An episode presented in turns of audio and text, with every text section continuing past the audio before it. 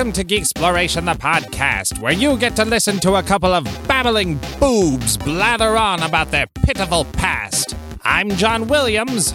And I'm Ben Robinson. By the power of Grayskull, we're talking He Man and the Masters of the Universe.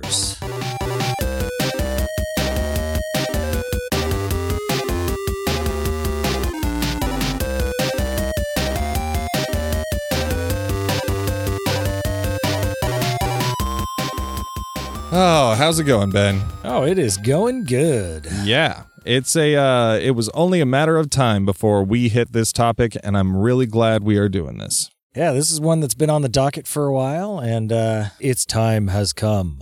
So we're talking He-Man and the Masters of the Universe. Yeah. A uh, little little cartoon and toy series from the 80s. I don't know if anybody else has heard of it. It's it was kind of a kind of a small. yeah, a little niche thing. So let's get right into it. Enough fucking around. So, so quick question for you right off the bat. Yeah. Who exactly were the Masters of the Universe? Because I, I, it sounds like He Man was excluded from that group. Because it was him and the Masters of the Universe. Yeah, I mean, is it like like uh like Joan Jett and the Black Stars? Like, is she? Wait, was that the name? Black Star? Hearts. Black Hearts. Yeah. Was she a Black Heart or was she just a Joan Jett? Yeah, I don't know. Like Tom Petty and the Heartbreakers. Oh yeah. Is he a member of the Heartbreakers or the Heartbreak? I think the Heartbreakers were his backup band, and he was Tom Petty. yeah. Was was Mike a mechanic, or was it just Mike and the Mechanics? I think the latter. So, uh, the most powerful man in the universe is not one of the masters of it. I would not consider Man at Arms and Teela masters of any universe. No, like I mean, there was his parents that were like a king and queen. They were masters of some sort, I guess. I wonder if He Man is the next in line of masters of the universe, like whoever possesses the sword of power. Oh, oh, maybe, yeah. So it's not necessarily people that are around. It's uh, a lineage. Yeah, and they're all part of the universe. So yeah, Skeletor at one point was a master of the universe. Yeah, why not? Yeah, or or maybe the bad guys are the masters of the universe, and it's more of an adversarial relationship. Oh shit! It's He Man versus the Masters of the Universe. Yeah. Well, I don't know. I'd be even less likely to call fucking Beast Man and Trapjaw Masters of the Universe yeah, fair enough. if they are subordinate to adult like Skeletor. Then I don't know. Yeah, I, I bet there, I don't think there was a whole lot of backstory thought put into that name. From what I hear, like a an exec threw it out because the Lords of Power was too religious. Yeah, I too he said. religious. We watched this fantastic documentary on Netflix called uh, "Power of Grayskull: The Definitive History of He-Man." One of some little subtitle like that. Which is why we're not really going to cover the history of He-Man because that documentary does it. So if you want to hear all the tidbits and stuff about development and how the whole thing went down, uh, go watch Power of Grayskull or the the episode of Toys That Made Us, Yeah, which was also super entertaining. Both of those are such comprehensive, fantastic documentaries on Masters of the Universe. I would really feel like I'd be doing a, the topic a disservice if we just like took notes from all of that and then came and rehashed it. Yeah, yeah, yeah. Those they do a better job than we will for sure. So Yeah. I, I liked the Toys That Made Us episode as from an entertainment value more. oh, it was so funny. I did not expect to laugh as much as I did while watching that show because it didn't seem like it was supposed to be a comedy, but boy, did I. And then uh, The Power of Grayskull is a lot more informative and complete, Yeah. Very, very comprehensive. not nearly as uh, hilarious. Yeah. I remember watching that Toys That Made Us thing at your house, your, your last place you lived in, and we hadn't seen the series at all. And that was the first episode we Yeah. watched. Of course it was. It was shocking how, uh, how funny it was. It was kind of a letdown watching the rest of them when they weren't as funny. Yeah. Yeah.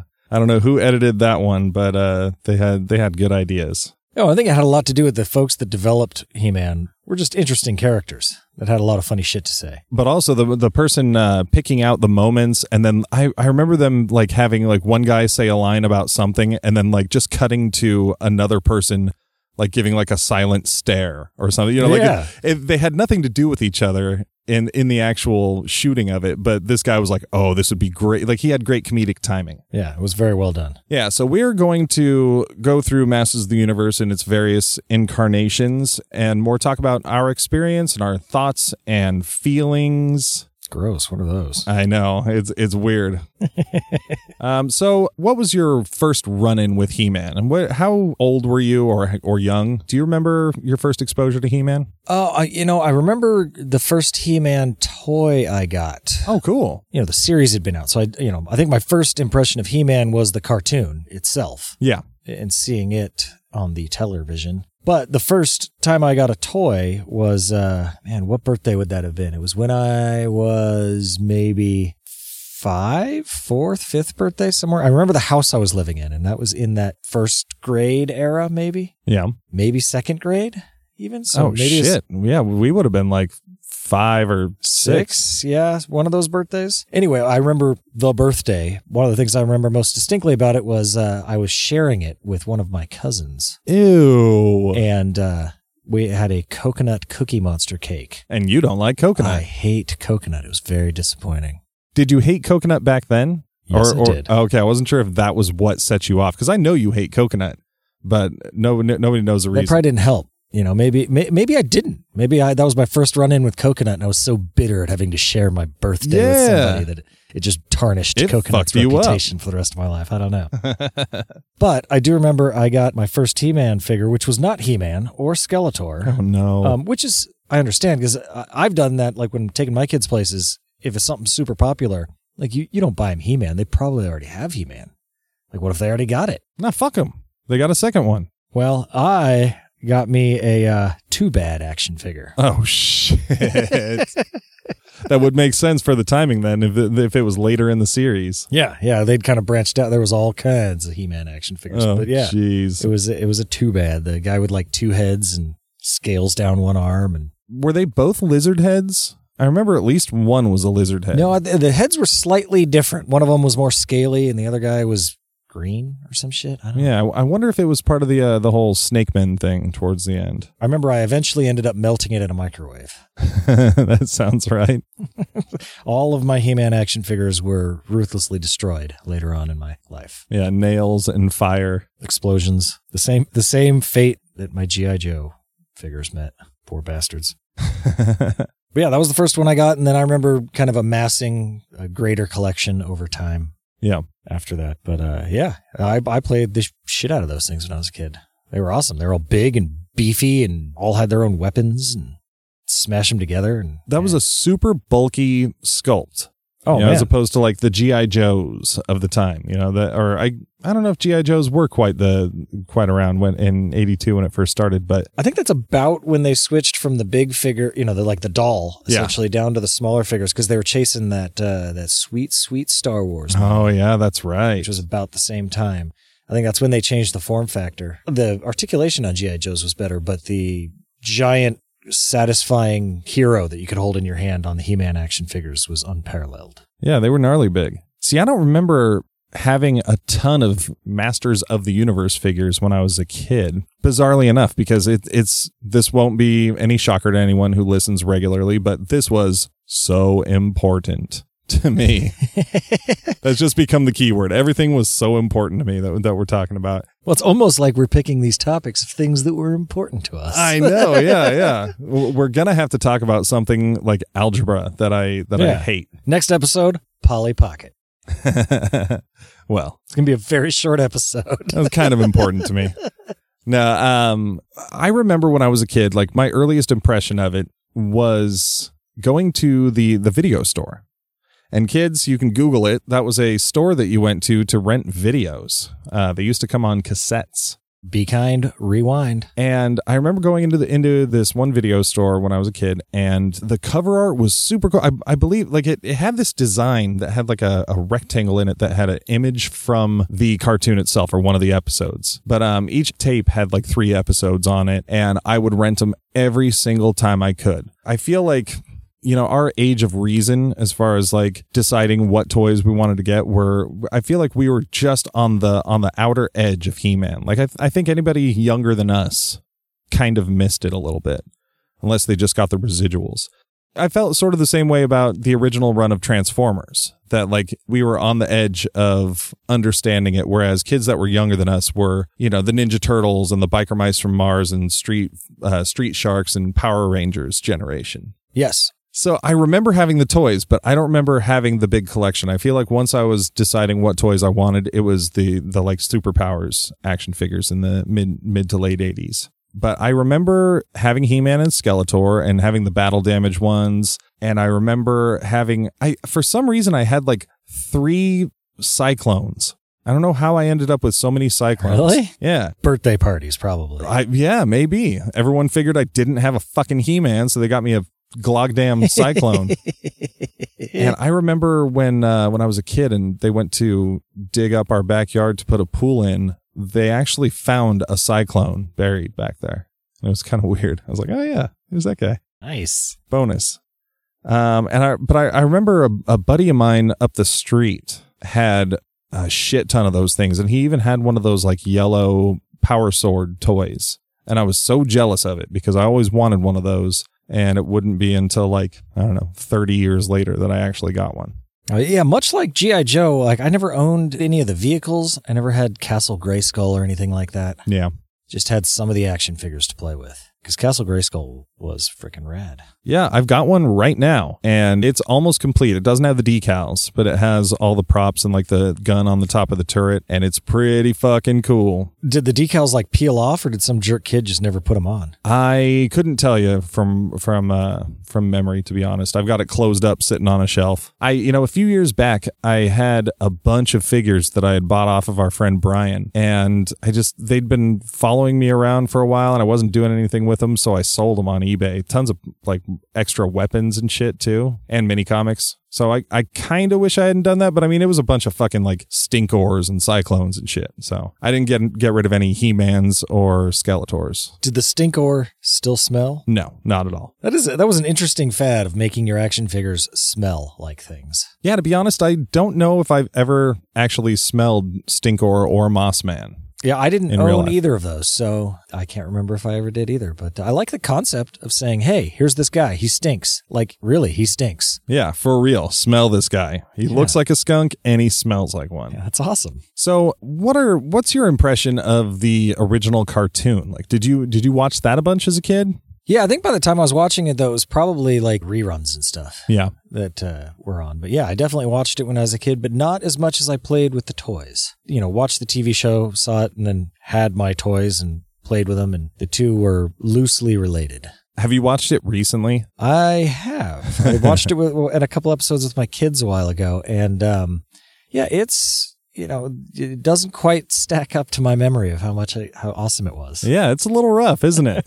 It's it is definitely an early '80s kids show. I remember when that whole DVD craze happened 10 or 15 years ago and everything was being released on DVD and they had these giant sets for He-Man because there were shit tons of episodes. It was like 180 or something, right? it, it- yeah, it was absurd. There was there was like 65 a year or some shit. Like that does not happen anymore. It was daily, wasn't it? When Oh, was it? I think it For was. for a season, that would make sense. In fact, it may have even been more episodes in one season than that because they were doing like four disc season 1 part 1 and then there was like a season 1 part 2. Like there's shit tons out there. I need to get the whole series one day, but I had bought a couple of those uh season parts and I went through to watch them and after like 4 or 5 episodes, it it ooh, it's it gets a little rough. yeah, like I, I going back and rewatching some of them. The only thing that really I kept enjoying was Skeletor Yeah. because uh, He's the best. the eight-year-old in me just always smiles anytime I hear someone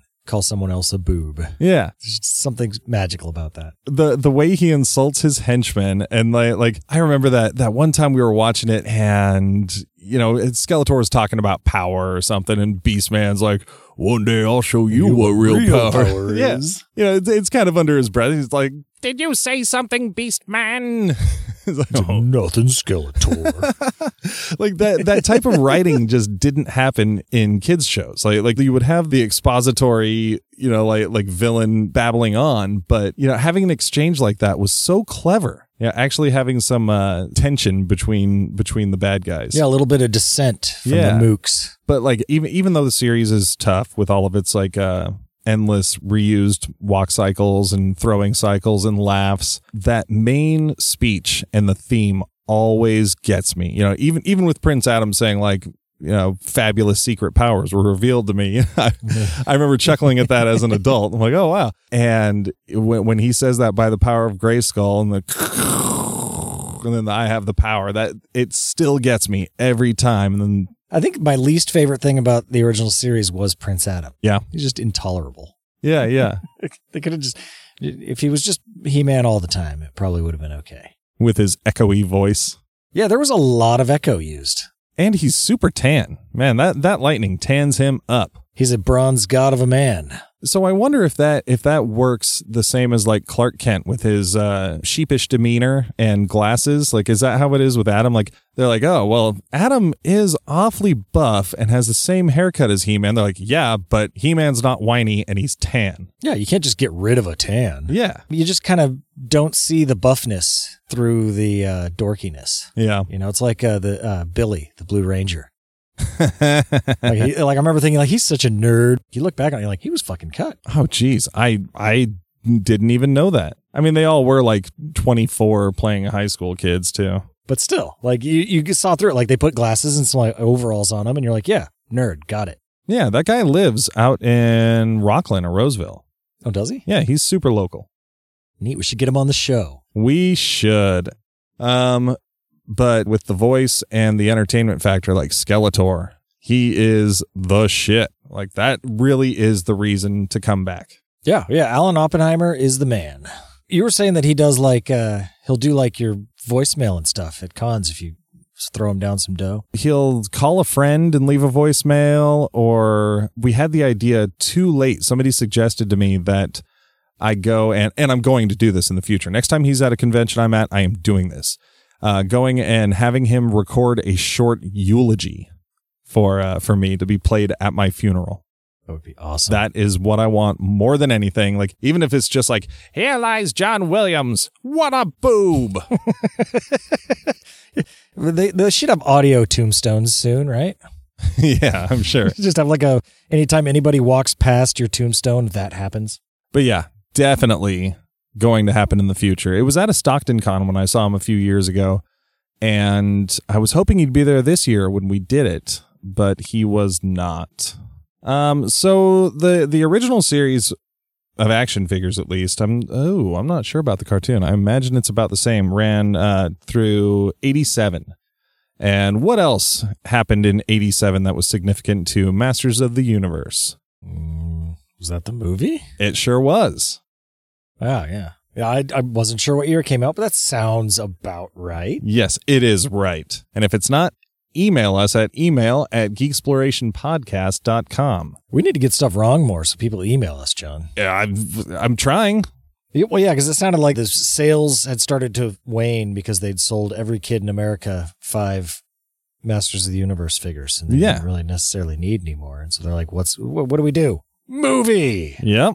We got good old Dolph Lundgren to play He Man. Yeah, Dolph Lundgren, hot off of, uh, let's see, he had done Rocky 4 and one other movie. What was it? They said it in that documentary. Go watch the documentary Yeah, it, was, know. it was like his third movie, whatever. Yeah. So they got Dolph Lundgren playing the part. Drew Goddard directed the film. I I don't think he's done much else. Um, and it was Cannon Films uh, producing it, who are responsible, like uh, like Golan and Globus, like they did like uh, Superman four. So you know the the caliber of of uh, film production we're working with. Ugh. And I believe at the time they even had the rights to a Spider-Man film, and they were hoping that this would, you know, blow up and give them the capital that they needed to go ahead and do Spider-Man. That didn't work. In fact, I think this was the same year as uh, Superman 4. What a bad year. No wonder they uh, they shuttered the company. just a lot of money lost. Yeah. Uh, we had Dolph Lundgren. We had Frank Langella, who was uh, Yeah. known for his horror work, I imagine, more than anything. He played Dracula in a few films. He's kind of a dopey looking dude. I remember years after seeing Masters of the Universe, seeing Frank Langella and being like, that's the guy that's under the makeup? Because the makeup was so fucking good. I think it was probably the right decision, but it, it kind of bothered me at the time and still, well, I'm not at the time, but like when I was aware of Masters, of the- you know, when I watched the movie, I don't think I was that critical when I was six, but, uh, was that it didn't have skeleton teeth, but Oh. it would have looked really silly, I think, if it had, because they clearly, they really obviously wouldn't have been teeth. Yeah. Yeah, and he, he wouldn't like he wouldn't logically it would bother us more now that he would be making like M sounds even though he has no lips. I mean, but that's you know that's what Skeletor had. So yeah, you had like bone lips, which were kind of weird. Yeah. but other than that, it was uh, the, the whole movie had a lot of really cool costumes and sets. I thought everybody looked pretty cool still. Like He Man looked pretty He Manular. Yeah, they they took some liberties with the costume. I mean, like I guess he would look silly running around in furry underpants and boots.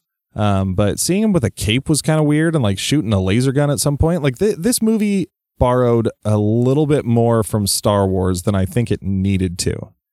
Like all of the all of Skeletor's henchmen looked like Yeah. kind of stormtrooper esque, and the way the way they they stood and walked in, uh, you know, almost like a like an SS formation or something.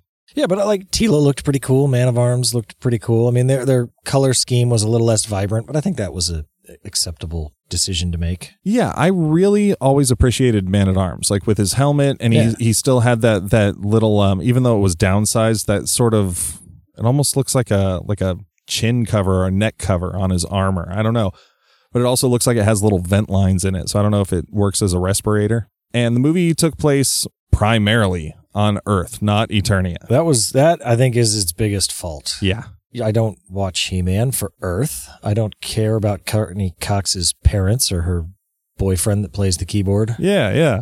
I just don't care.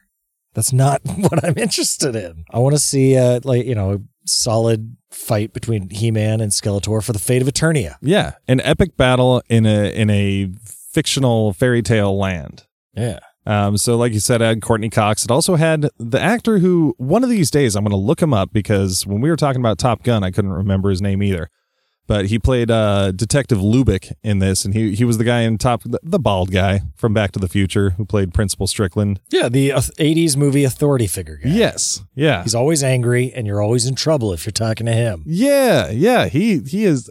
I would love to just have a drink with him or something and just see that he's like the rosiest, nicest dude on earth. or if he got like super pissed and called me a slacker and and told me to, you know, sit up straight and shit. Like I I, I would also appreciate that.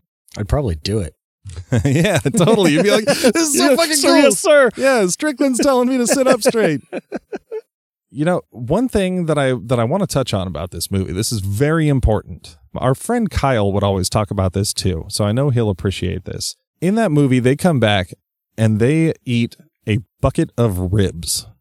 There is a place that serves a bucket of ribs, and I can't remember if it's Teela or Man at Arms uses like the grappling hook to steal it from some people making out in a car. Totally. And I have always, and same thing with Kyle, we've always wanted something like that to exist. A place where you could go get ribs in a bucket, like a KFC, but for ribs. It was great. There's yeah, that I would I would totally go there. You could just call it Bucket O Ribs. If, I, if I was driving down the road and I saw a restaurant called Bucket O Ribs, I'm there. I bet that exists in like Mississippi or something. Uh, that would not surprise me.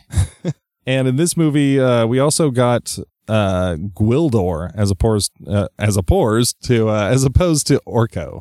That was uh, that was a mouthful. Gwildor instead of Orko. There we go. Little key key maker makes the cosmic key. Yeah, he's like a he, he kind of he's like a gnome essentially. He's short, he's kind of furry, and he's he's good with mechanical things. Yeah.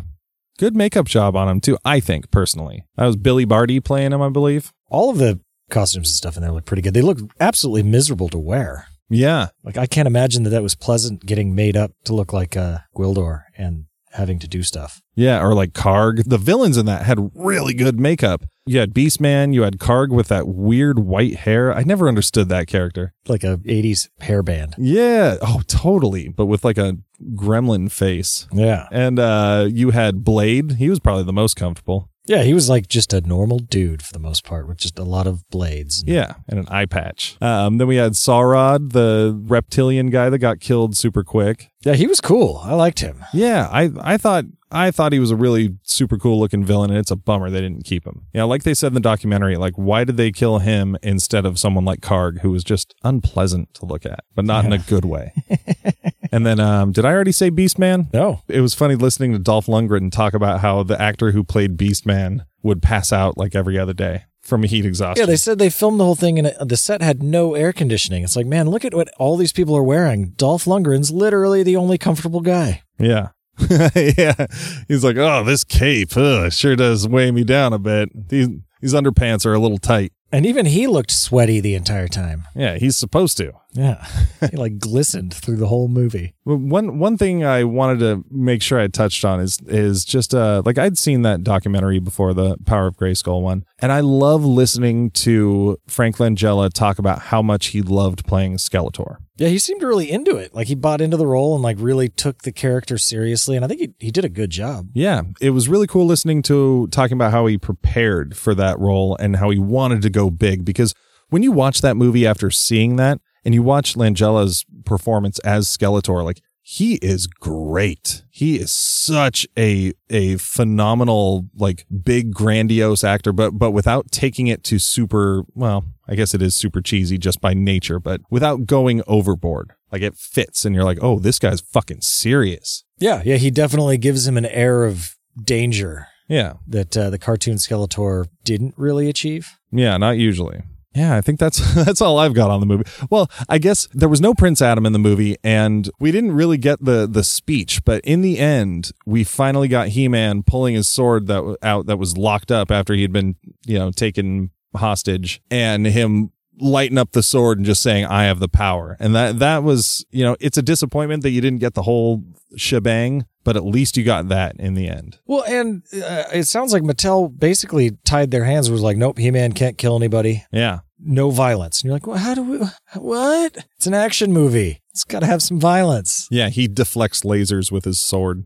Yeah. And I was thinking about this because Mattel has had such a, a grip on it and they've just kind of kept it, you know, it's got to be G rated essentially, or I guess PG at best. How would you feel about like a really gritty, more Conan style He Man? Immediately, I think like that would be awesome. But then it's like, you know, like, would it? Do I want to see He Man cut somebody's arm off? I don't think I would want to see severed heads. Like, like I, I wouldn't want it to be gratuitous. But would I want to see He Man kill people? Yes. But if you took like the the Christopher Nolan approach, like he doesn't like to show a lot of blood and graphic violence, even though people are dying. You know, like when Joker does his pencil trick with that guy, like you don't see it. When he does the the knife to to Gambol's face uh in Dark Knight, you don't see the blood. You don't see him even cut him. You know, you there's just like a music sting and and he falls over dead. I wouldn't mind stuff like that, but I wouldn't need like He-Man's sword drenched in blood, like that concept art. Yeah.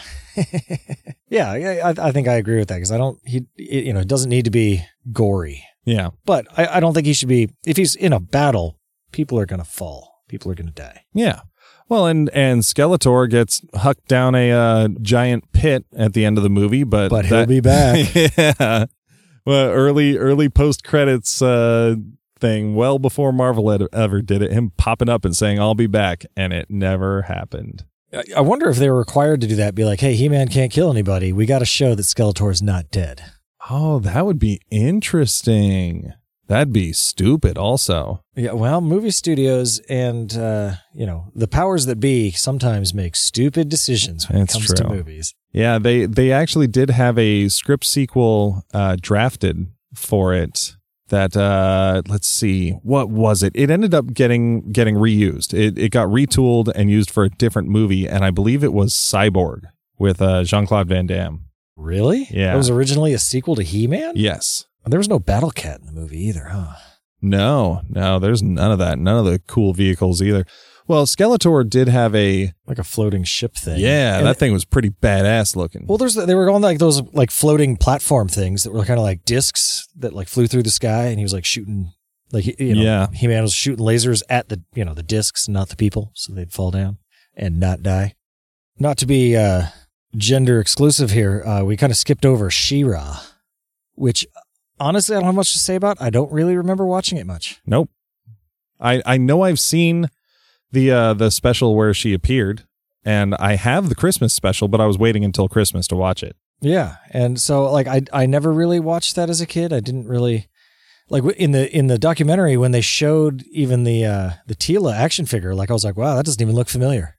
Oh I wow. definitely never owned that. Yeah.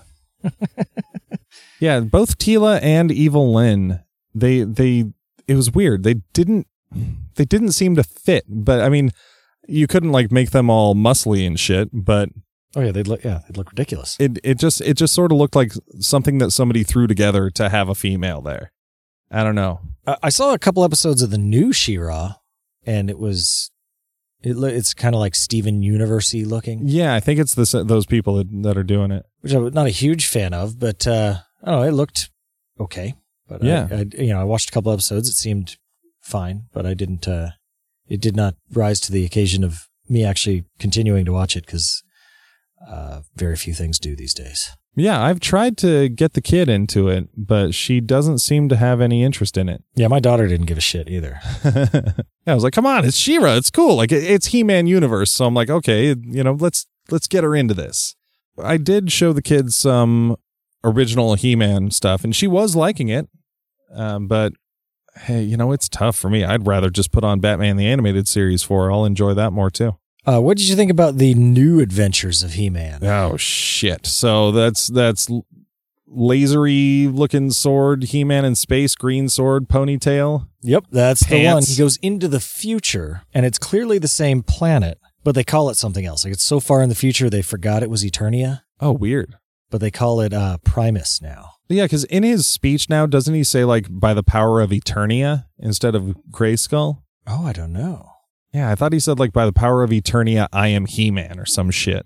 Yeah, weird. Yeah, it was 'cause weird because it was like on the planet Primus, and I'm like, okay, somehow he goes out into space, but then they build a time machine to go back and get him. And like, it, like it shows like you know it's it's in a, it's in a spot, and then it you know goes back in time, and it's in like the same spot, but it's different. Like the guys are like, whoa, it didn't work. We're in the same place, and then they get out, and it's the past. Oh, weird. So I haven't seen that show in a very, very long time. So when when they first run into him, is he like wearing his old He-Man getup? No, no, not at all. Oh, bummer. Like i everyone looks exactly like they do. It's weird. Uh, Skeletor ended up looking slightly different later on in the series, but he looks totally different than he did in the original series. Yeah, he's got eyeballs. episode one. Yeah, and he's got like a green face and like a helmet. yeah, more more Darth Vadery. He's got a cape and like some some weird armor. Yeah, and his voice is totally different. But uh, I, I think I still liked the, what they did with his character. Like the uh, in the first episode, they kind of said like he's like walking out of his thing, and he says something about breathing, and then he like looks at his guard, and he's like, "Did I tell you you could breathe?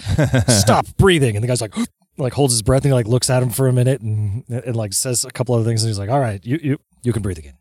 it's just like ah, good. He's, Still Skeletor. yeah, he's totally still Skeletor. Like they, so they did that pretty well. Yeah, like more than anything with that series, I remember it happening, and then I remember going to Toys R Us and seeing the action figures there and being like, "Wait, what the fuck?" Like they were scaled down, they weren't bulky like like the old ones, and the you know the the logo and the branding was all different. It was it was just kind of bizarre. It didn't feel like He Man to me. No, it did not. And and the characters, I don't know. I, I just didn't like the character design that much either. But maybe it's just because I was used to the one thing that I was used to, and this was different. And I don't like change. Fuck change. Um, was there a Prince Adam in this, or did they do away with that? Was he just always He Man? No, he he, you know, he was he wasn't really. He did transform still, but it like you know there was nothing for him to be prince of anymore. Oh yeah, He was like the you know the chosen one, the good guy with the magic or whatever they called him. oh weird. the sci-fi element in it was kind of weird. Like they were on a like they were on the planet and they had like a shield that was maintained by like uh like a bunch of elders that were like trapped in crystals that like made all the decisions. I was just gonna say, like, what were they like? Power crystals? Pretty much, and then they had the mutants that were trying to break in and destroy them for reasons. That was also an issue I had with the series was that all of his comrades in that one just they looked like some knockoff GI Joes. I mean, the animation was kind of GI Joey anyway, Yeah, but I didn't have any sort of attachment to the other characters. Like if there was, I mean, I guess if they're pulling them from the past, it has to be all new characters. But I don't know. I I missed Man at Arms. I missed all the all the familiarities. well, yeah, and the only two characters you had any sort of relationship with uh looked and sounded completely different.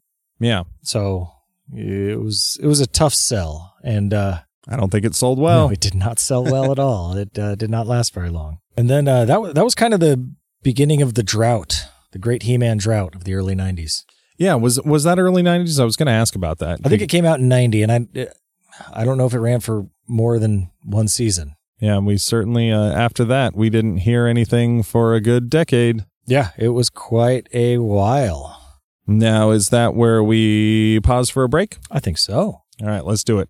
Too bad. We'll be double trouble for He-Man. He-Man. I'll get him. No, he's mine. Two bad Skeletor and He-Man figures each sold separately. Too bad. Well, well, an evil warrior. Two warriors. Name's Two Bad. Too bad for you. Oh, yeah?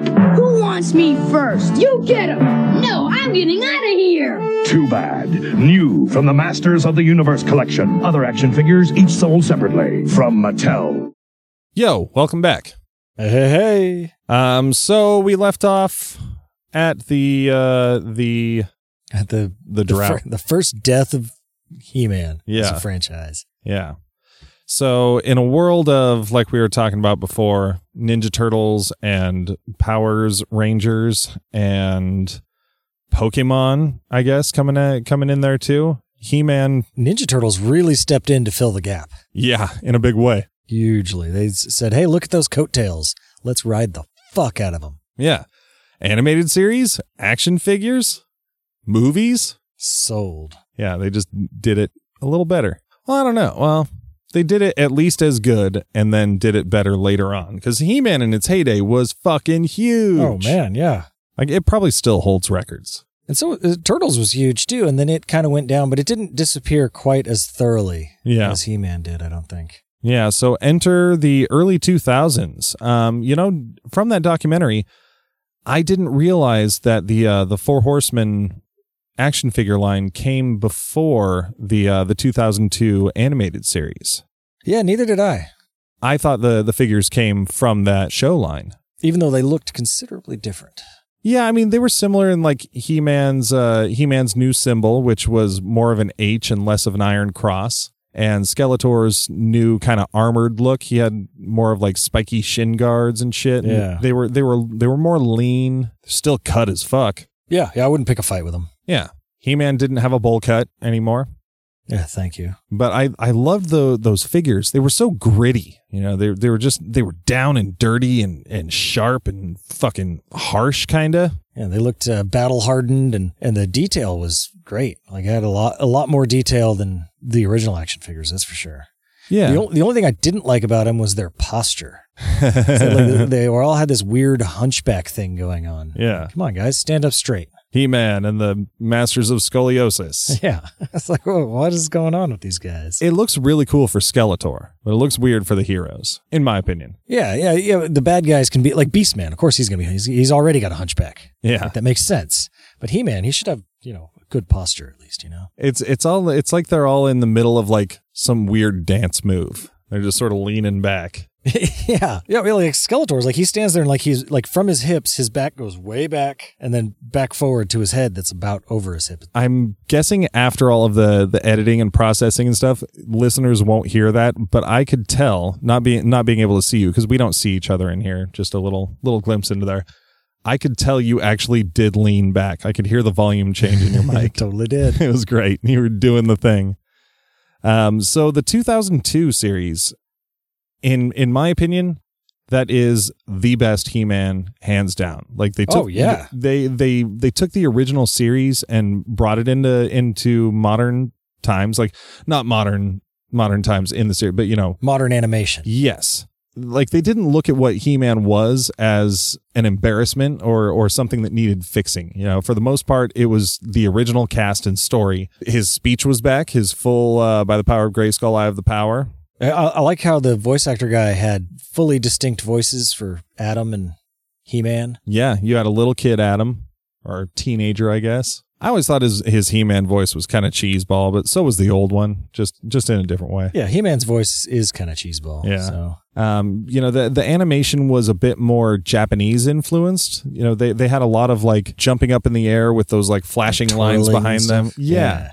But but the character designs were so fucking cool. Like they they were bulky, but they still looked like heroic proportions. Well, and and they were all pretty faithful to the original designs. Yeah, yeah. Like they all looked like they were all instantly recognizable as the characters they were. Yes. Whereas it like if you saw Skeletor from the freaking New Adventures of He-Man, you would be you know you wouldn't be certain whether or not that was actually Skeletor. This guy, definitely Skeletor. Yeah, 100%. like there was no doubt at all. And he looked badass. And the fight scenes were really good. So good. They were very well done. And I like how they kind of mixed or you know a lot of different origin stories into it like that they had that whole arc about skeletor's origin that was pretty cool Yeah, he he was he was a blue skinned human named Keldor.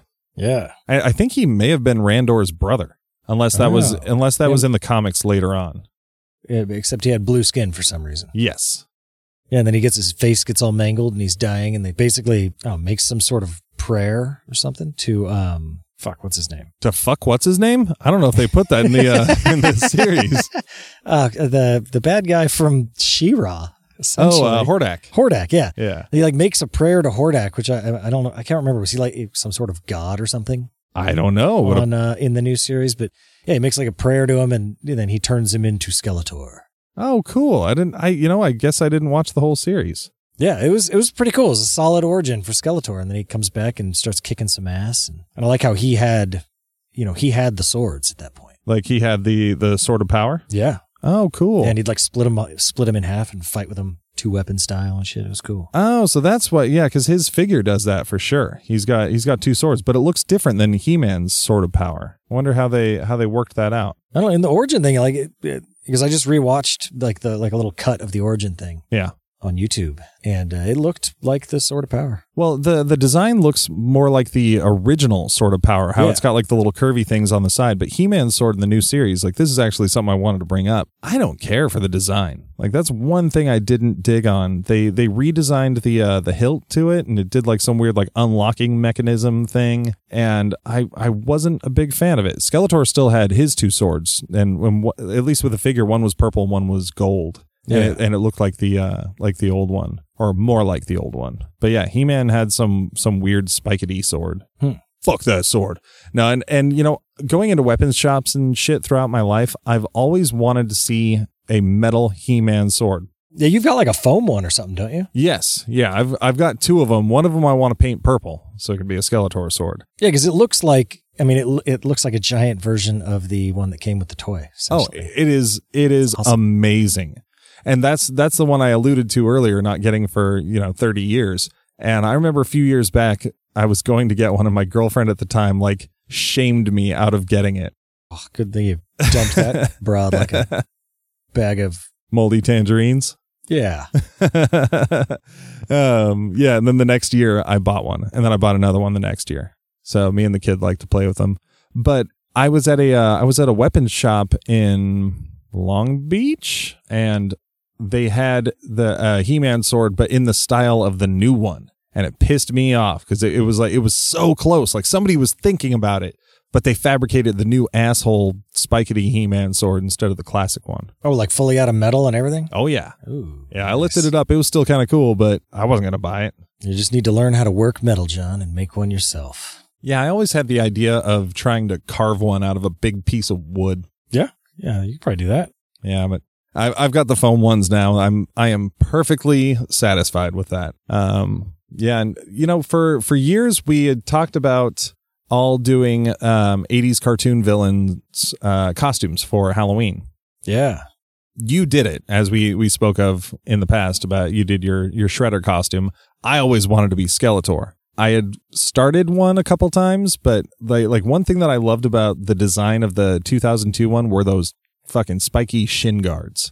Like those things were badass, and I remember a couple times going and buying uh like catchers knee and shin guards and just with the intention of painting them purple and adding spikes to them. Like that was the coolest fucking thing like like the coolest addition they could they could add to a Skeletor costume because the rest was pretty much the same. Those leather straps and the the, the, bone cross, yeah. Yeah. or the bone X, I guess. and then he had like the cowl and the hood. Yeah, yeah. It would have been fun doing doing a uh, skeleton makeup job too, like Langella.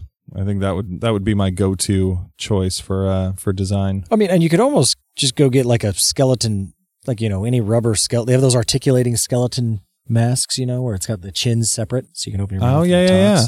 and then just paint your face black underneath it, and you know, make the face yellow. And you got the cowl to kind of cover the, or the hood to cover the back of your head. Yeah. I mean, at this point, the the back of my head more or less looks like a, a hairless skull anyway. But oh, wah wah. That series was great. Ran for a few years. Uh, did a really good job mixing the the fantasy element with sci-fi. You know, that was one thing that was always really cool about He-Man is that it was you know sword and sorcery, but then they also had you know hover bikes and shit. Laser guns and flying cars and Yeah, spaceships and shit. Except I don't know if they actually went to space, but they definitely had lots of They- hovering, floating things. I feel like in something they did, but wow, that is way too vague. So I'll go ahead and leave that one behind. But yeah, no, I, I agree. I like the sci-fi fantasy meld there. I think it's a really cool space that is underpopulated. Yeah, and you know, I listen to this uh, to this show on a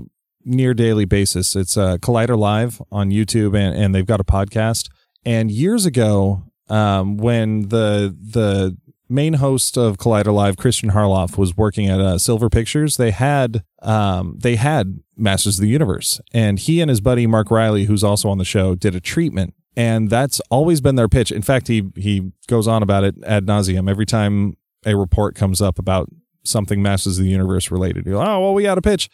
But their whole concept is Lord of the Rings meets Star Wars. And I think that is totally perfect. Yeah, no, it's it's a super cool spot because it's like so. If you imagined a, a setting like Lord of the Rings, where it is fantasy, sword and sorcery type stuff, and time goes on and technology gets developed, they're not going to stop using magic. No. Like you have this ancient artifact sword that gives you amazing superhuman powers. You're still going to use the shit out of that sword, even if you've got like blaster pistols and shit. Yeah.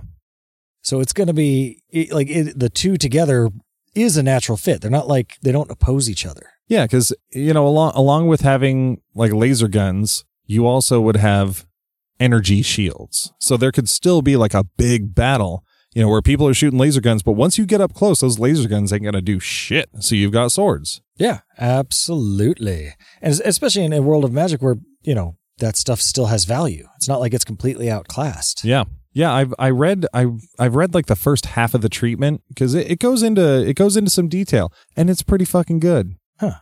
Awesome. Yeah, a little while ago, um, David Goyer was attached to the project, which didn't have me super stoked. But I mean, he's the he's the guy who was co-writer of like the Nolan Batman movies and Man of Steel. Um, He did unfortunately direct uh, Blade Trinity, so I I don't know if I trust him. They can't all be winners. Yeah. But he uh, he was going to write and direct it, and apparently he spoke to Christian Harloff after he had gotten off the picture, and uh, and he told him, you know, that was exactly his idea. Lord of the Rings meets Star Wars, but apparently the studio didn't want to put up the money to to make it. You know, they don't want to put 200 million into that because they're they're afraid that it won't make you know Avengers money, which which is absurd man. that that's the standard. Yeah, Jesus. But at the same time, I mean, you don't need 200 million to make a good Masters of the Universe movie. You know, you just need you need star power on Skeletor and you just need I mean, keep it practical for the for the most part. You know, like don't waste your money on making giant CGI uh creatures that people ride on or something, you know, like Yeah, you just don't you don't need that. yeah, economize where you can. It, it's not that expensive to build a hover bike prop and blue screen it or green screen, I guess. And I think I think the core demographic would probably still appreciate it. yeah. You know, as long as it didn't look really bad. And if it was going to look kind of bad, make it look really bad. Like like, like lean into it. oh shit! So You're like, so you remember really Flash deliberate. Gordon from 1980? Yeah, exactly. Here's some. We'll call it nostalgia. That's the reason why Eberron is my favorite D and D campaign setting. Is because it is like that's you know magic, sword and sorcery, and technology kind of mixed. Yeah. Where they've got you know lightning rail trains and airships and like I- I'm running a campaign in Eberron right now, and uh, one of the cool things they have is a uh, a enchanted prestidigitation toilet because prestidigitation allows you to soil or clean a a you know cubic foot of stuff. You know, it's like if you're dirty, you could just make yourself clean, or you can make food taste better and shit. So they just enchant a toilet. So you just shit into it, and boom, it's gone, and your, your ass is magically cleaned. I would totally have one of those. Yeah. You could do the same thing with, with like your trash can. Yeah, in in a world where people are still shitting in pits in the ground, they also have prestidigitation toilets. um, so another thing that that has popped up since then, because a- after that series ended, we have not had another animated series uh, since. But in the meantime, we got new toys. Yeah, they came out with that like classic line where their knees and elbows bend. Yeah, they they are closer to the original sculpt, at least in um, the heart of them. You know, they feel like the old ones, and like the head sculpts are are fairly similar as well. But man, those uh that that Masters of the Universe Classics line they called it by Mattel is fucking rad, but they are so fucking expensive. Really? How much are they? I'm, I don't own any. So, Dude, if I want a He-Man, I got to be ready to shell out like 70 bucks. oh damn! I mean, is that how much they were retail, or they just all get scooped up and now it's resellers? Yeah, scooped up. It- you know, because it's for the collectors market. It's for the adults, so they never showed up in uh, in retail stores. So you know, I, when when a figure is new or like some of the less popular figures, you can find them for like twenty five bucks. But it's it's insane. The second they drop, you know, even when they when they make a new one, just all of a sudden, fucking He Man is way too expensive. I don't have a He Man from that line. I've got a He-Man from every other line, well, except the the new adventures. I had to sort of finagle a Skeletor um, because I, again, I wasn't going to pay 80, 100 bucks for a Skeletor figure, but they had this um this Comic Con exclusive thing, um, which was Molar, the Eternian dentist. What? Yep, uh, and uh, he's got a lab coat and little little pliers with a tooth and shit. And then it, he, there's there's like a, a cardboard chair. You know, there's like a little diorama, and Skeletor is in the chair and he's missing a tooth. So that is the Skeletor that I have. It's a it's uh, Skeletor is missing one of his front teeth. Is that the only difference in the action figure? Yes, he even he even had his staff and his sword. Oh yeah, he's not going to go to the dentist without those. Yeah. So and for a while I was I was uh, making my other figures match him by like blacking out one of their teeth, but I gave up on that just in just in case. You never know how it'll how it'll kill resale value. Even though I'm not much of a reseller, but yeah, man, those Masters of the Universe Classics figures are bitchin'. I don't use that term often. Did you ever see the picture of the new ones of the new Skeletor that, that Uh, they're coming out with? is it the like the giant one? No, it's regular sized. It's like class. You know, it's like the uh, you know they're kind of reissuing another classic line. It's the one you saw at the last Comic Con where he had the yellow booties. Oh, Except there's a Skeletor in that line too. Uh, I don't know if I did. Another one I have seen, I saw it uh, at Silicon Valley last week. I finally saw it in person. So, uh, Super Seven got the the license to the original molds, and so they're they're reissuing the original ones exactly as they were. No no oh, extra cool. articulation or anything. Except when I was looking at the pictures, fucking Skeletor is like some weird neon blue. Why, why would you go through all the trouble of getting the original molds and then paint them a different color? dude, so strange. And I was like, okay, maybe they're just shitty pictures. No, finally saw one in person. I I I surprised even myself that I just put it back on the rack. Like I have no interest in this ugly shit neon Skeletor. It's a bummer. But yeah, no, I I haven't I don't have uh, the the multi articulation one. Here, let me show you a picture of it. Okay. Ben's coming over here. He's opening my door. Oh shit. Yeah. Looks pretty good. It it almost has more of like a like a aqua blue color too. Like he, he usually had a very mellow blue, more on the cool side. Like this is more of a warm blue. It's really bizarre to me. Yeah, I'd buy that. But I'm sure when that one comes out, it's going to be fucking eighty dollars also. But you just got to try and get it uh, direct from Mattel before resellers get their grubby, filthy palms on it. Yeah, I guess the second I can pre-order it, I should. Though it wouldn't surprise me if they're still charging like forty bucks for them out the yeah door. there's this there's this uh this one figure it's like one sixth scale and it's fucking gnarly the the detail on it is spectacular you know it's it's just a a more realistic looking skeletor and um fuck it's going for like I can't remember if it's it's either like 80 or like 180 but it's a giant figure with super articulation like I uh, I may have to put the money down for that What do you mean by suit? Like its wrists move and shit too? yeah yeah Ooh, does it, the fingers move? I don't know about fingers, but but it is almost like the like the Hot Toys equivalent of of Masters of the Universe. Ooh. Yeah, like it's. Uh, I'll I'll shoot you a link. It's and they've got one for He Man too, and his is just as fucking badass. Um, so I guess I just want to touch really quick coming out of figures on my love for Skeletor. Oh, Do you yeah. know about this? I, I've been to your house. I've seen your bookshelf O Skeletor. Yeah, it's my shrine. I've got fucking action figures from every series, including a uh, a giant version of the original Skeletor. I've got pops. I've got a thermos. I've got paper dolls. I have animation cells, fan art. I'll, I'll even buy Skeletor fan art and put it on my wall. Um, I- I've got a piggy bank that Kyle got for me, uh, erasers, cake toppers, like enamel pins. I'm not this huge of a geek about anything else, but if it's Skeletor, I am fucking all over it. So, dear listeners, if you have any uh, any cool Skeletor shit that you know of, send us some pictures or send me a link. Maybe I will want to buy one. Um, if you create something with Skeletor on it, shit, let me know. Yeah, let us see it. Post Yeah. that shit on Instagram or Twitter. John loves him some Skeletor. It's true. Oh, geez, was that a Gwildor right there? Yeah, Yeah, Skeletor. So, Ben, would you like to hear a a uh, ranking list? Oh, you know, I've been waiting forever to hear you say that. John. I know, I'm yeah. hugest fan of those. At least like an hour. Yeah. So I've got my top five favorite uh, Skeletor lines. I'm going to read them as Skeletor. Listeners, if you were annoyed by our intro where I did a Skeletor voice, I am sorry. Um, skip ahead 30 seconds or so. I'm not. This is this should actually be an interesting list. Love me some Skeletor quotes. All right. This uh this first one I liked because it is so un Skeletor in my opinion. He uh he says to Beastman, Of course, you worthless hunk of fur. Books are the real treasures of the world. Oh, I love that he's talking about books. he's he's not an uncouth monster. He's No. a, he's a well-educated skeleton man. And uh, next up is much more Skeletor, but I, I was like, oh, this is so fucking perfect. He goes, Never mind what I said. Just do what I said.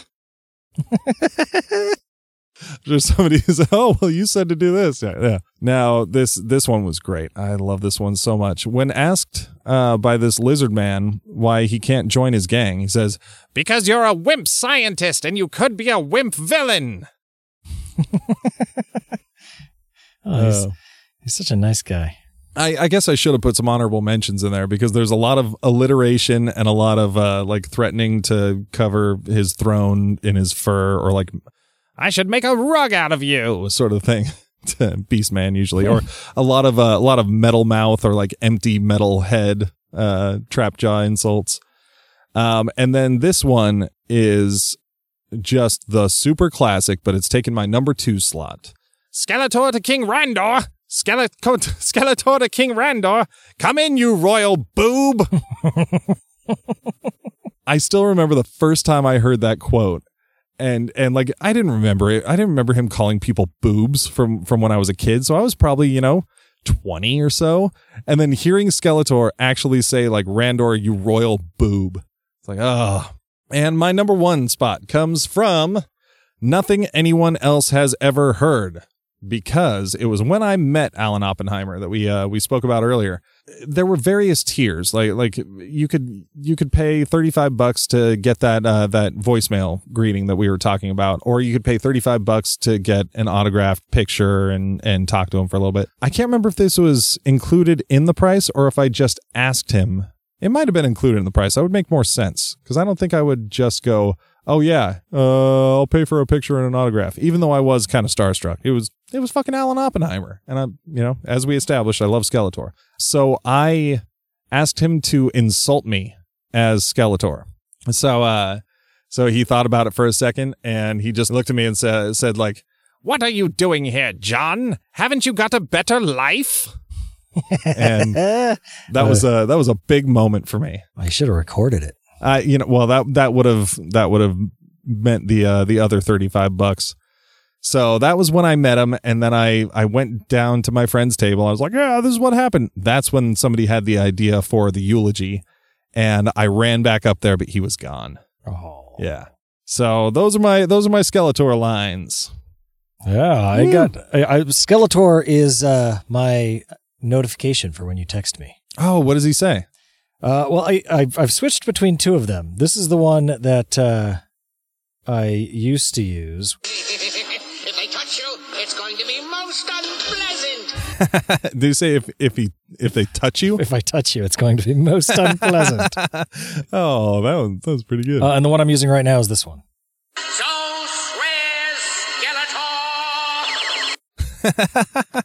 oh, that's great. I I I didn't even know you used Skeletor noises for me. I'm I'm never around when I when Yeah. you're getting called by me. That would make sense. oh man. I've also got one of his laugh, but I've never used it. Yeah. Yeah, I mean it's and like there, there's been a huge resurgence of of Skeletor love on t-shirts and memes and shit, but it's always just the like meow. But I don't I don't really remember him doing that often and I don't hear it often. Yeah, his little one-liners and insults are the thing I love most about Skeletor. Yeah, that's the shit. He's just pompous and, you know, degrading and kind of goofy. Yeah, yeah. Like I, geez, I remember again going back to when they uh, when they started to release them on DVD, and uh, I was watching it in in your parents' garage. It was it was at that era with uh with our buddy Kyle. And Skeletor's got like this. I don't know if it was like that that dragon pearl one or something, but he's like giant, and he's holding this thing in his hand yeah. that's uh, that's making him giant and powerful. And something catches his attention. He does like a double take and looks off to the side, like, huh? And just drops it out of his hand and then shrinks down. yeah, I remember that. Like, what the fuck, Skeletor? Come on. Uh, and I know there was a lot of cartoon villains before him, um, at least in like uh, Hanna Barbera stuff that were kind of the you know like uh, was his Sn- Snidely Dastardly? Whiplash? Oh, Is that his name? I don't know. The uh the the you know the villain with the little giggling laughing dog. Yeah, that was uh, Dastardly. Dastardly and Muttley? Yeah. Who's, who's Snidely Whiplash then? I don't know. one. But that reminded me of another honorable mention when I was doing some research where, where the quick little one with Skeletor is like, We should call you Wimplash. but I, I didn't want two wimps on there. But yeah, like the you know the long tradition of the uh, bumbling villain. Yeah. Skeletor definitely cemented that into like our childhood era because I think like Cobra Commander got a lot of his wussy, bumbling, overconfident in himself ways from Skeletor. Yeah, and Shredder kind of carried it on too, but they transferred a lot of that to Bebop and Rocksteady. Yeah. Well, yeah, the, yeah, the the incompetent boob of a villain needs to have much more incompetent boobs around him. Yeah. Yeah, people you can talk shit to. So, one thing we haven't touched on, we decided to do Masters of the Universe before we got this beep beep beep beep beep beep beep beep beep beep beep beep beep beep beep beep beep breaking news Yeah. that Kevin Smith is going to be doing a uh, a Netflix exclusive anime Masters of the Universe Revelations. Yeah. I, I don't know what's going to be revealed, but something. Yeah, I was reading a synopsis about it, and apparently it is uh it's picking up where the original series left off. So I'm not as well versed in the original series as far as like canon and where the loose threads were at the very end of the series, but uh, that that was sort of how he was describing it. That you know, if if for anyone who wanted to know what ended up happening to all these characters, this is where you're going to find out. Well, I'm kind of curious because I don't. I mean, I like I said, I haven't gone back and watched a whole bunch of them in order. But was there like a big through line or overarching plot in the old ones? Not it as far like as it was I know. more individual hijinks of oh, what's Skeletor up to now? yeah, yeah. And then they brought the like the snake or lizard people into it near the end. And, uh huh. um, but I don't remember like a lot of multi-episode plots. Yeah, no, it was just it was start the episode, conflict, return to the status quo.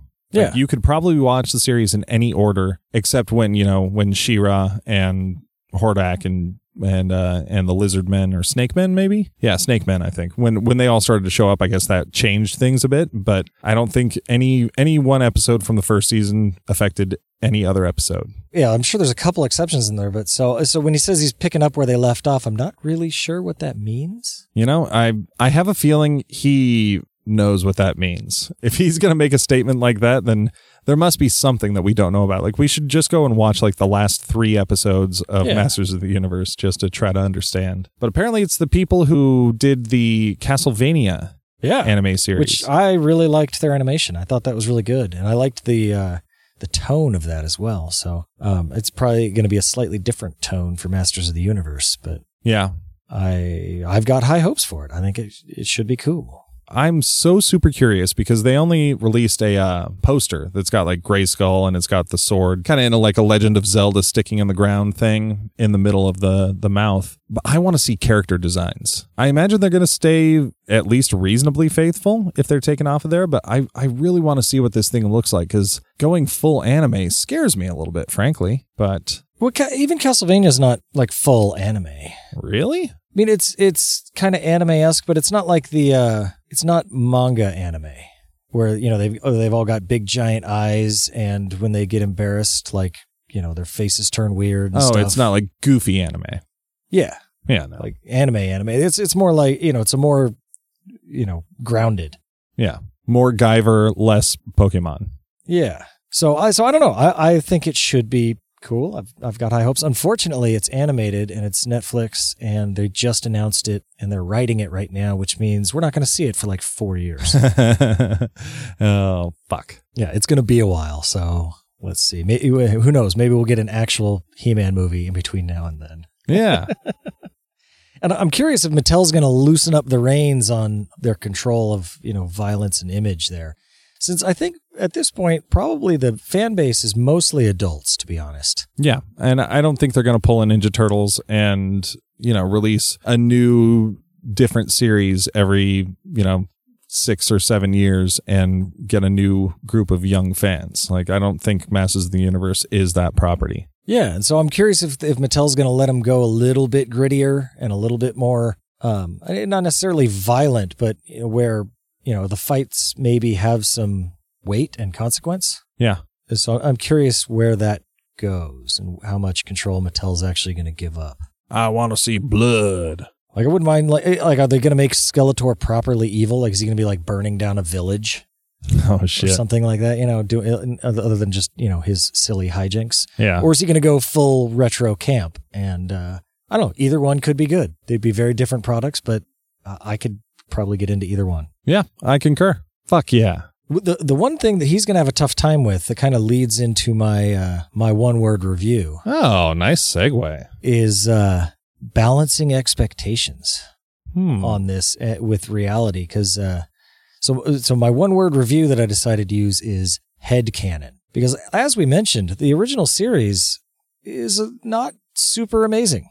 Yeah. Like it leaves a little bit to be desired, but I loved it as a kid. And I think a lot of that was due to the stuff that I made up in my brain playing with the toys. And so like you've got all these, you got a lot of fans that like love He-Man and they, and that, and they want it to be faithful to the original, but not suck. Yeah. And those two things are not necessarily mutually exclusive. Like the original was not super amazing. I like I want it to be faithful to the original while also being different from the original in such a way that it's awesome. Yeah. And that means a lot of different things to a lot of different people. Well, yeah. Look at Star Wars to for for the uh, the perils of of expectations.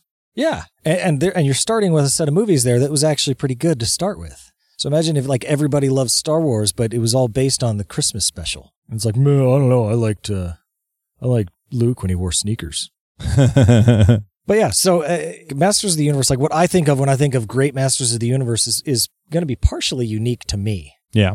because of what I built in my brain as a child while playing with the figures that uh, Kevin Smith is not privy to. And uh, so he's got a, it's a tough road to hoe, I think, making, Yeah. making a good series, especially when he's tying it so directly to the original. Yeah. Yeah. I think I think that's probably making his job a little bit harder, but uh oh, he seems to know what he's doing. Uh he's pretty good at it. So I know he has a respect for the property. Yeah, yeah, he's got a respect and a love, and I'm hoping that it that it does sort of the same thing that uh, that the 2002 series did, where you know they they respected the material and they just they just made something more contemporary, but still feeling like the original. Like I I have a hard time thinking of anybody who loved the original series. I mean, well, I mean, I'm sure it happened, but didn't like the 2002 or that thought it was unfaithful or something. Unless, unless you were just pissed about the changing of the sword and Teela's outfit or something. But it, you know, it, it kept what you loved and and dumped some of the cheese. Yeah. I wouldn't be opposed to him putting tongue in cheek PSAs at the end.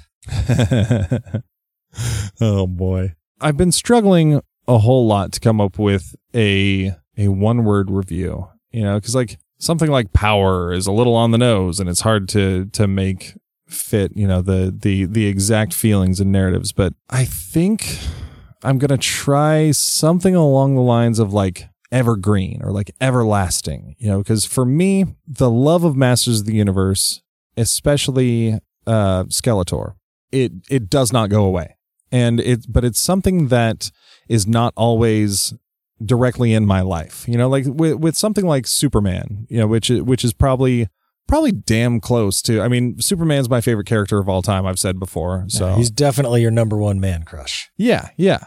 Uh, um, Skeletor is right there next. To, Like I've got more Skeletor stuff than I do Superman, unless you're counting individual comic books. But that's just the thing with somebody like Superman. There's always new Superman stuff coming into my life, so that keeps it there. But with Skeletor and with Masters of the Universe, like there will be there will be times where there's no new series. There's uh, you know I haven't really read the comic books. Oh, we didn't touch on the comic books, but I don't have much to say because they're usually not great. I don't know if I've read. I don't think I've read any of them. So Yeah. Um I know they did. They, they did Superman versus He Man. Yeah, and DC Comics presents. Yeah, but no Superman versus Skeletor. No, well, Skeletor's in there, of course. I think he's brainwashing Superman or something. I don't know. I read the book separate because the the copy I have is slabbed. Uh, a friend of mine who is connected to uh, to a comic chain hooked me up with it. What does slabbed mean? Is that some comic book lingo? Oh, it's um, it's like graded and in one of those plastic slabs. Oh, weird. Yeah, people send them in and get them graded. So, like if if you have a copy of Action Comics number one, you know, just loose, and then you have a copy of Action Comics number one that's graded at like eight point nine, the one that is graded is going to be worth so much more. Oh. So would you actually like take it out of the plastic and read it then? No, no, no. I, I read it digitally. But yeah, uh, you know, with without the constant influx of Masters of the Universe in my life, I still love it to death. Even the 87 movie, it is it's awful. It is not a good movie, but I love it.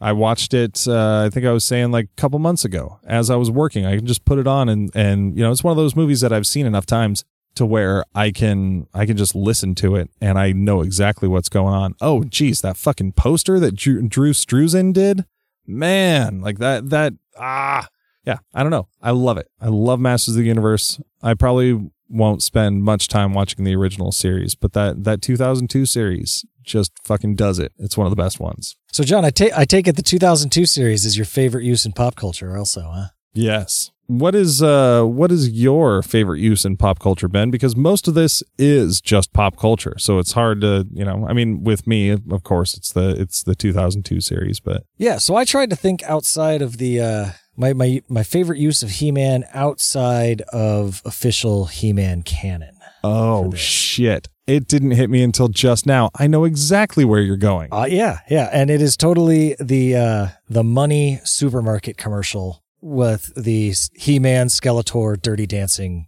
Yes, the I had the time of my life choreographed dance. Oh man, and those costumes are so fucking beautiful. so good. Holy shit! If they ever make make another live action movie, whoever did those costumes need to be in the loop because it was so dead on. You know, the shame is they will never do that. You will never see those suits in a movie as as much as you should. God, they they were the only the only complaint I had was uh, or question I guess more than complaint is why Skeletor was wearing sunglasses through the whole thing. yeah, no shit. like, like could they just not get the eyes right and they're like, fuck it, put these sunglasses on.